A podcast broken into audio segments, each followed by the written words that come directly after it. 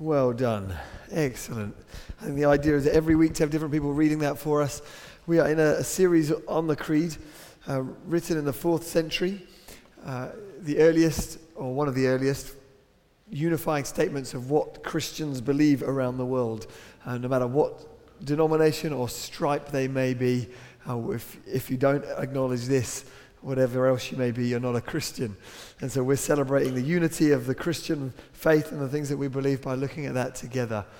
Um, have you noticed that there's no stage at the back of the, the church hall this morning? Yes.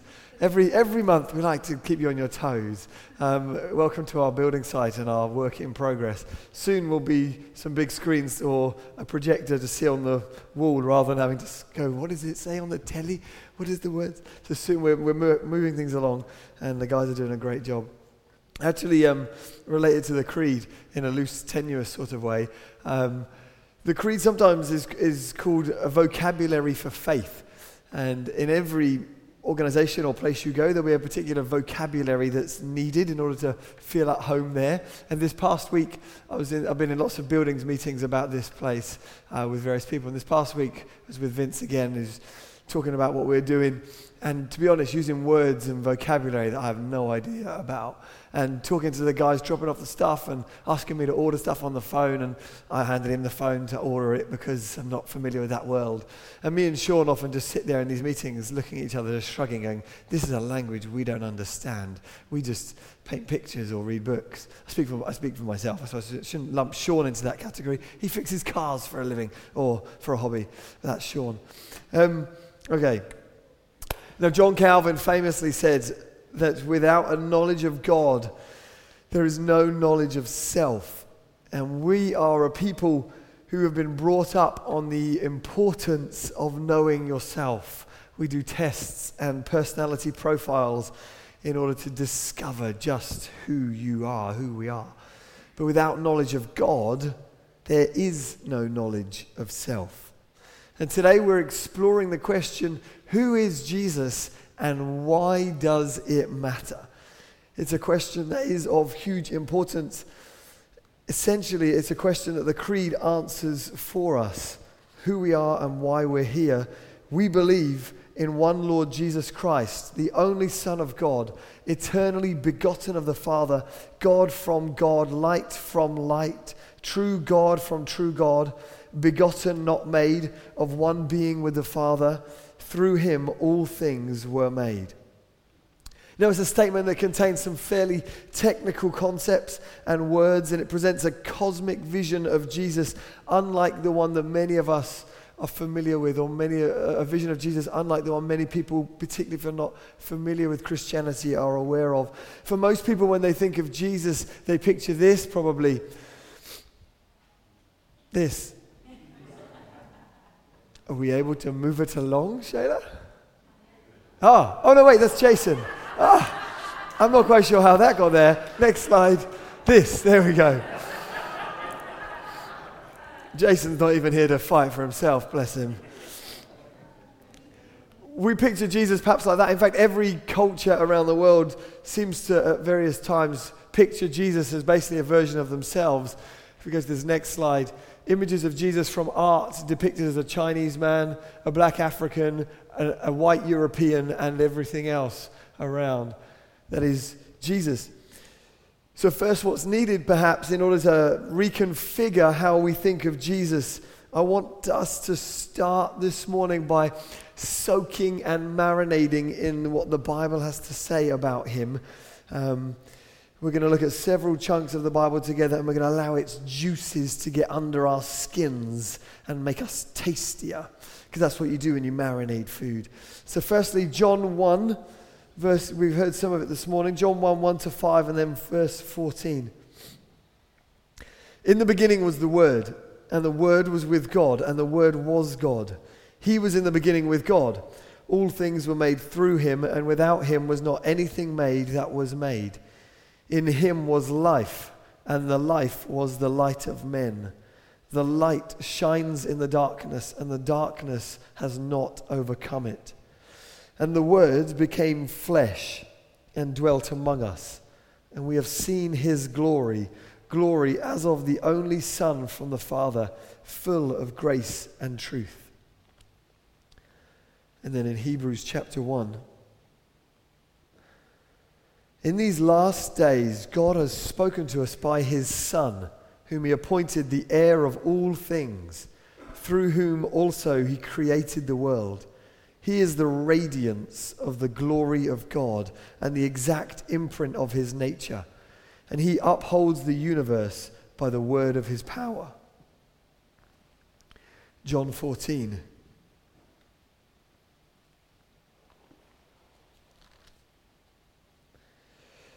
Jesus said to him, I am the way and the truth and the life. No one comes to the Father except through me. If you had known me, you would also have known my Father. From now on, you do know him and have seen him. And Philip said to him, Lord, show us the Father, and it is enough for us. Jesus said to him, Have I been with you so long, and you still do not know me, Philip? Whoever has seen me has seen the Father.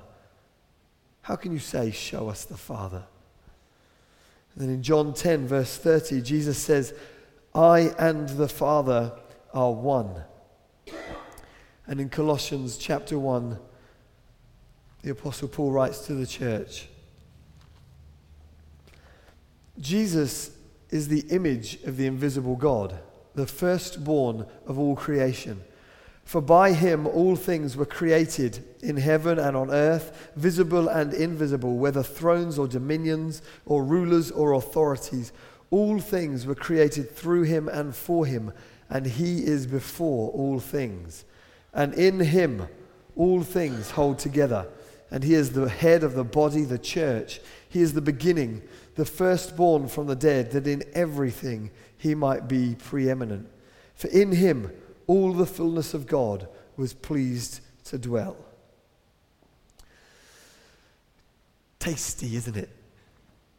Do you feel well marinated and juicy? Uh, or maybe just a little bit confused by some of the ideas and the concepts. Maybe it's a wash of words that leaves you thinking, nice, but what does it mean? The Bible passages we read present a somewhat cosmic image of Jesus, different from the one that's common in people's minds. Consider this image uh, of Jesus drawn from the picture of him in the book of Revelation um, that describes Jesus as having eyes like fire, feet like bronze, and from his mouth comes a sound like the crashing of many waters. From these Bible passages and from the Creed, it's fair to say that Jesus is considered to be so much more than just a wandering guru or teacher or someone who taught people about love and forgiveness. Jesus is some, some of those things that he said about himself make it clear that that isn't how he viewed himself. Jesus said, I am the way, I am the truth, I am the life. He doesn't say, I am a way to ultimate reality, or I am a truth among many of your postmodern truths. He says, I am the way, the truth. He doesn't say, I can show you how to live a good life. He says, I am life itself. So, who is Jesus? What are we to make of him? Now, some of the words in the creeds are not words that we use in everyday speech. When a woman discovers that she's pregnant, she doesn't go into the midwife's office and tell her in delighted tones, I am begetting, I am begetting. But that's what she means. I am begetting. Jesus is begotten of the Father, we read, meaning that he is of the same substance and nature as God the Father is. Jason, who appeared on our screen earlier, he made those benches out there. Now, Jason can make a table or a bench, but he begets a son. The difference is perhaps clearer when you consider that the Bible says that Jesus is God's only begotten Son. It also says that if you, as a, as a human being, put your faith and trust in Jesus, you become an adopted son or daughter of God.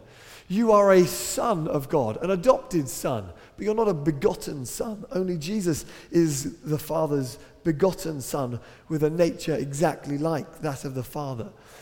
Jesus is of the same substance as God, meaning that there was never a time when Jesus wasn't meaning that he has always been the Son of the Father. and that he always will be.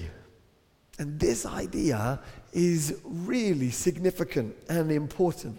You see, in trying to answer the question, who is Jesus, it leads us to another question What is God? What is he like? How do we know? How can we say anything meaningful about God with confidence? You see, most people would admit that there is a possibility, or even a strong possibility, that God exists. But if he exists, what is he or it? Who's to say what God's like? Maybe God is an elephant god or something else. Uh, there's a moment in a popular film from the 90s where it's revealed that God is, in fact, the singer songwriter Alanis Morissette, if you've seen the film. Maybe God is Alanis Morissette. Who's to say? Maybe God isn't a he, maybe he's a she. Or perhaps God is the planet that we live on. Maybe you're God and I'm God, and everything we see around us is God. It matters because who or what are we to address our prayers to? Should we expect an answer to those prayers? What kind of a mood is God, is, is God in? Is God a friend of the human race or is he a foe? How do you know? How can you answer questions like that? And those questions really matter for life. Often, when things go wrong in a person's life or when we're full of confusion, we are tempted to blame God. Even if we don't believe in God, we blame Him. People say, if there's a God, why is there so much suffering, unnecessary suffering in the world? Which is a really good question. And it's a valid question. And the answers to those questions, that question isn't, aren't glib answers or easy answers. But the question presupposes or it assumes that God is or ought to be interested in us in the first place. It presupposes that God cares to even have a problem with Him in the first place. I mean, what makes you think that God cares about you or about me? Why should He? What is there about you or us that makes us anything special at all in the first place? Haven't you heard how big the universe is? The scientists describe it to us. We are just a tiny, infinitesimally small part of this gigantic universe. What makes you think you matter or that your life is of any significance? There's no God, there's no help. Get on with your life and stop wishing the universe was different from it. But if there is a God, then there may be help. But it depends. Depends on what kind of God he is. That's why this question from the creed really matters. See, it's for this reason and more that the question, what's God like? It's for this reason that the Nicene Creed was created. And perhaps more importantly, it's for this reason that the original Santa Claus got stuck in a prison cell. Let me explain. So, way back in the early 300s AD, Christianity had spread across the Roman Empire. Here's a picture of the Roman Empire as it was in those days, divided into two. The emperor at the time, Constantine, fought a battle, wins a battle, and manages as a result to unite the empire under him again, under one rule. The Roman Empire became one. Then, next, for the first time in Christian history, the emperor issues a decree that Christianity is no longer to be outlawed. It is no longer illegal to be a Christian. For the first time in its history, Christians are allowed to worship in public and in freedom without fear of being thrown to the lions. But then, one of the next things that Constantine does is he gathers all of the major leaders in the church together from all over the empire and he, he calls them together to agree formally and officially on exactly what the core teachings and beliefs of the Christian religion are all about. And a major reason for him doing that and calling people together was because of what was going on in North Egypt, down there in Alexandria, where there was a significant church. Q. Arius, this man from church history.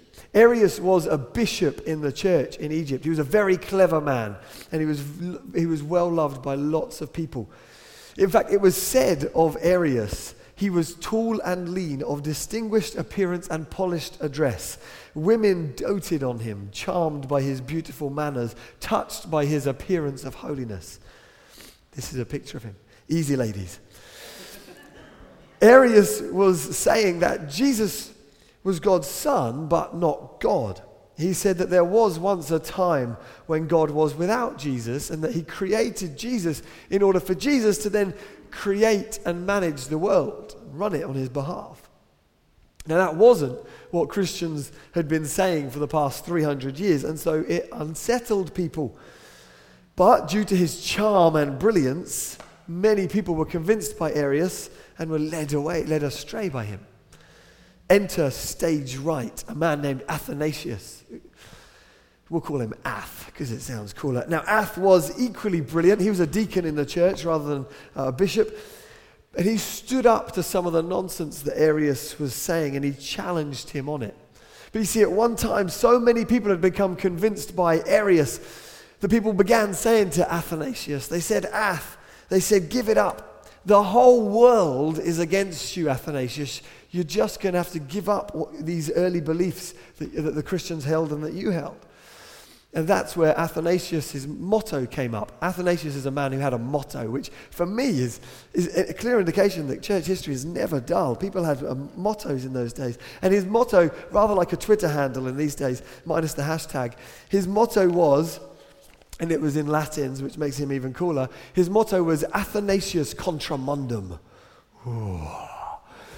Athanasius contra mundum, which is cool because it's in Latin, but also because of what it means. It means this Athanasius against the world. Oh, I like this guy already. You see, when people said to him, Ath, give it up, the whole world is against you. That's when he, he did his Pumbaa from the Lion King speech. He said, If the whole world is against Athanasius, then it is Athanasius against the world. And then he'd just dropped the microphone and walk off the stage. You see, Athanasius was so committed to truth he was willing to take his stand and become unpopular for it. But he wasn't alone in how he felt. And that's where Santa Claus comes in. Remember him? That's where we started with this whole foray into ancient history. Now, the emperor called this gathering together of all the world's church leaders and basically said to them, Look, sort this out once and for all. Um, and so they, they sat there, all of the leaders in this room, and they discussed things for hours, and each in turn gave their speech. And Arius stood up and gave his speech about why he thinks it is that Jesus is not eternal but was created and why that matters. Well, this infuriated Santa Claus, or St. Nicholas as he was then. Uh, it infuriated him so much that he stood up and he walked across the gathering and he slapped Arius in the face which got him arrested and thrown into prison for a night.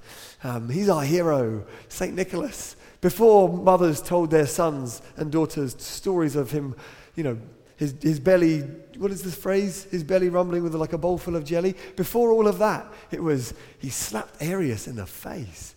And actually, in this uh, monastery here in Turkey, there's a, a picture of the scene on the fresco here. There's St. Nick slapping him across the face. Now, you would be forgiven for thinking, so what? Religious people behave appallingly all the time. Is this just another example? Why does it matter whether or not Jesus was eternally God or was just created by God as the Son of God? What's the difference? Isn't this just another example of theological hair splitting or of nonsensical mustache twiddling? No, it isn't. Now, if you zoned out during the history lesson, come back in because this next bit really matters. If there was ever a time when God was without Jesus, if there was ever a time when God wasn't Father, Son, and Holy Spirit, if there was ever a time when God was without the Son, then what we have at the origin of all things, before anything was made, what we have is a very different God to the God Christians believe in. In actual fact, most people often in the church, but certainly outside the church, when you ask them to describe what God is like, they can do so. And they say He's almighty, He's powerful, He's the creator. And Christians would agree, but they'll never get close to a God like the God and Father of our Lord Jesus Christ, the God of the Bible, who is Father, Son, and Holy Spirit. You see, if, if God created the Son, and, is dis- and there was a time when God was without the Son. Then, when you drill down to God at his furthest and purest part, God isn't Father. He might be powerful, he might be ruler, although you can't rule a creation you haven't made yet. So you're not a ruler until you create something to rule over. But you're powerful, you're awesome, you're impressive, you're strong, you're mighty. But you're not Father. It means that God was once on his own. And on his own, it means that God wasn't always loving. He wasn't always love. Because to be love is to have something to love. To be on your own is perhaps to be lonely. What it means, if God is like that, it means that God created the Son and that God is potentially quite different from the Son.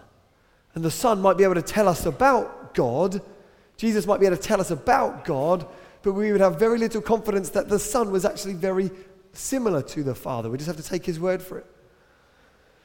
We read, In the beginning was the Word, and the Word was God. We read at the start those words, and when those words were first written, rev- nothing short of a revolution occurred in people's understandings of how clearly they could think of and conceive of and relate to God. You see, if this is true, then it also means something about ultimate reality. Ultimate reality if God is Father, Son, and Spirit eternally, one God, three persons, each person fully God, if God is eternally Father, Son, and Spirit, then what that means is the ultimate reality, when everything else is stripped away, ultimate reality is still personal, not impersonal. If God is an interpersonal being who communicates and loves, and if we are made in some small way like him, then you'd expect us to also be interpersonal beings who relate to one another. What that means is that relationships and love and commitments and responsibilities are a major part of what ultimately it means to be human. Who you are, who I am, can only properly be understood in relation to other people and in relation to God. I've had long conversations recently with some dear friends who believe that everything is one. Quite a typical materialist position or Buddhist position, everything is one. That you are God, I am God, the universe is God. And what's and the problem with the world is the illusion of difference, that we look different, but we're actually one. And salvation is found in realizing that we're not different, we're all one. It's a very different picture of reality. In that picture of things, a major cause of suffering in the world is love. Because to love something as distinct from yourself is to not understand that that something is you. It's to desire things that are different from the way the universe treats you because you are cast under the spell of diversity, the illusion of diversity, which may be a little bit much for a Sunday morning. But ultimate reality is both diverse, Father, Son, and Spirit, and one. There is one God. Which means to flourish as a human being is to understand who you are, not as a distinct, ultimate, isolated island entity, but to understand who you are in relation to the people in your life. It is not weak or wrong to be dependent on others to be committed to others, to be loyal to others. It is a reflection of what God is like and of what we're made to mirror. That's what John Calvin meant when he said, without knowledge of God, there's no true knowledge of self. You cannot discover who you are apart from the people in your life.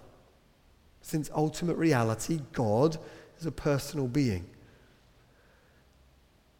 It's not what you do that defines who you are. And that's often how we talk. I'm an accountant, I'm an investment banker, or I'm a, an insurance broker. who you are is best understood by the persons you relate to. I'm a father. I'm a mum to these monsters. I'm a nanny. I'm a friend to these people. I'm a husband. I'm a wife. I'm a part of this church. These are my brothers and sisters. I'm a member of this community. I'm a disciple of Jesus. So Jesus is eternally begotten of the Father, and that's why it matters. He is God from God, light from light. Let me give us a couple of quick illustrations on this. Um, let me put this image on the screen. What is this?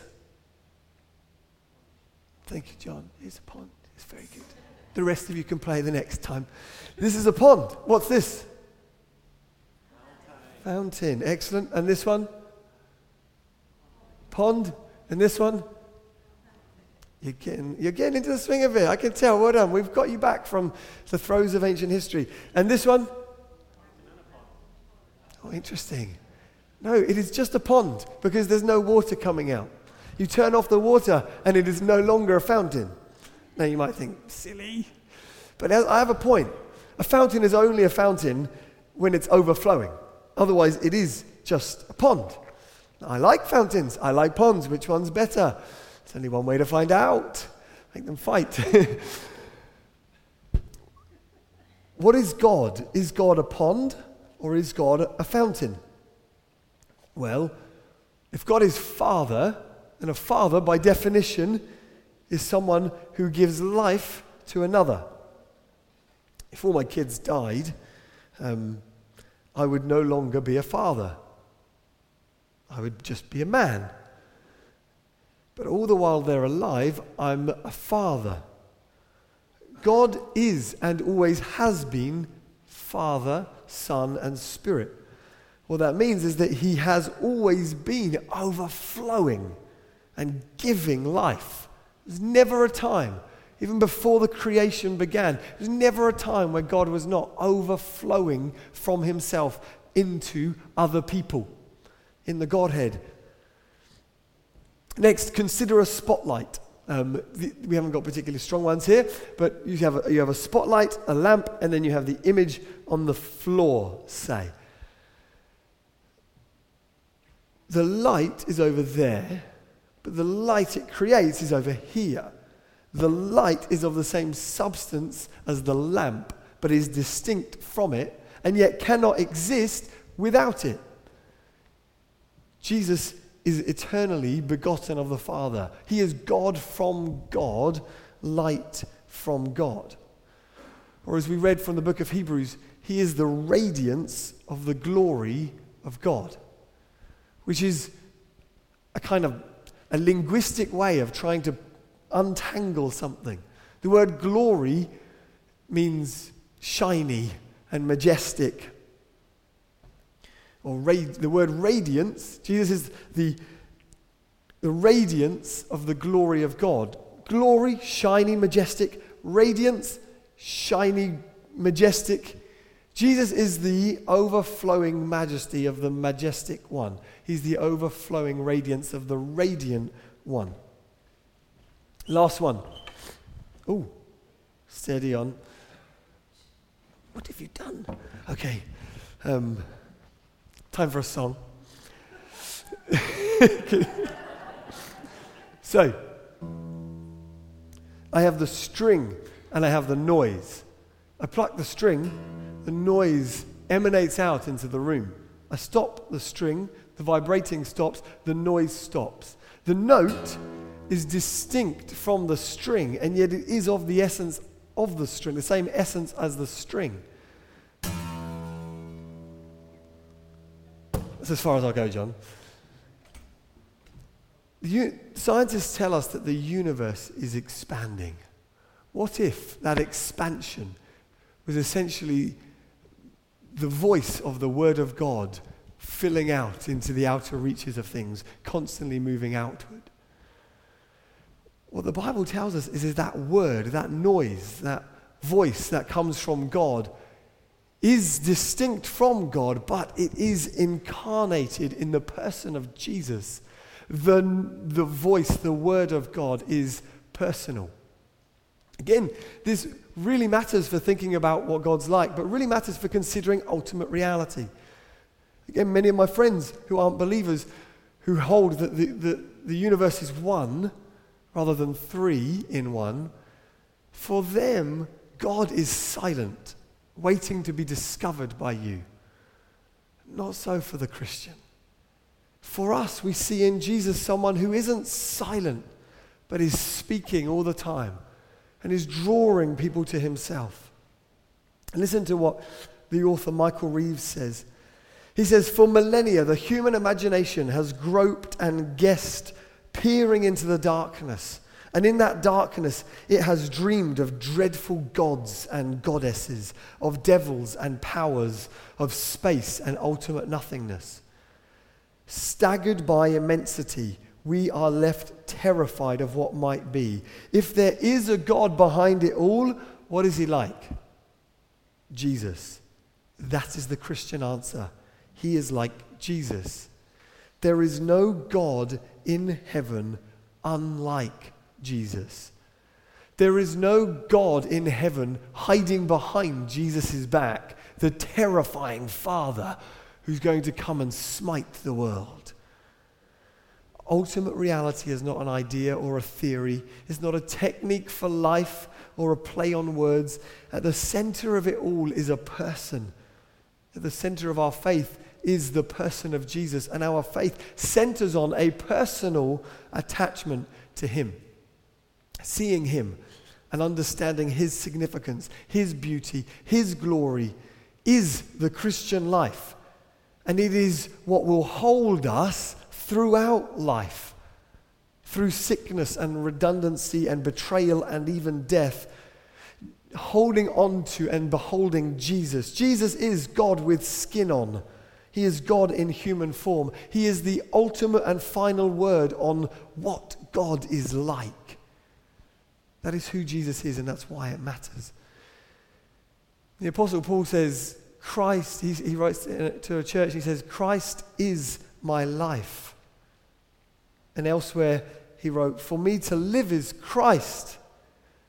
And then again, he says, I consider everything else in my life that used to be of gain now as loss compared to the outstanding greatness of knowing Jesus, my Lord. See, Jesus is more than an historical figure, more than a good moral teacher. Jesus is alive and among us. He is eternally and always God the Son. He's the ruler of all and the one through whom all things exist. And every time you take a breath, it is because Jesus is upholding the universe by the word of his power. He upholds it, actively at work and involved in everything. And if he was for a moment to take his hand away, everything would come undone. Chaos would return. The plagues of Egypt and some would return. Listen to the advice that Robert Murray M'Cheyne once wrote to a friend in the 19th century.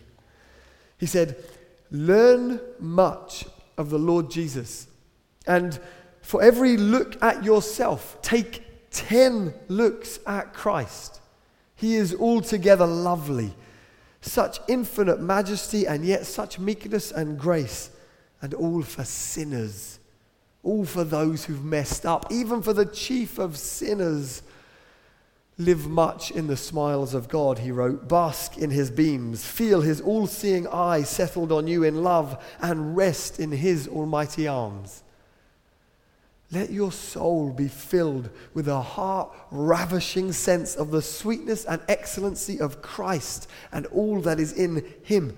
See, Christianity is about wild and passionate obsession. It is about leaving everything giving it all up to find the one who offers much more than life itself, who is life. To know Jesus and to live with him throughout all the rhythms and seasons of life. That's Christianity. It involves a devotion to Jesus far greater than the devotion of a husband to a wife, or even a mother to a child, or even a devotion to our countries. Being a Christian comes first. And it has little to do with a set of rules or regulations of do's and don'ts. It's about knowing the one who made you, of knowing that he's in charge of you, knowing that he can help, knowing that he makes beautiful things out of the dust and the rubbish dumps of the world. God is eternally loving and good, and that we see him most clearly in the spotlight of Jesus Christ. What this means is that when Jesus was telling off religious people, as he often did, when he was telling them off for being hypocritical, it was God telling them off. That's how God feels about religious people and dead religion. When Jesus was preferring the poor and the overlooked in his society, that was God preferring the poor and the overlooked in his society. When Jesus called people to give up everything and to follow him in order to find themselves, there was God inviting people to come to him and have life. It also means that when Jesus was on the cross, naked and bloodied, dying for the sins of the world to offer forgiveness from guilt and freedom from shame, that was God on the cross. God offering peace to the world. We believe in one Lord Jesus Christ, the only Son of God, eternally begotten of the Father, God from God, light from light, true God from true God. He was begotten, not made, of one being with the Father, and through him all things were made. And that's why it matters. Let's pray.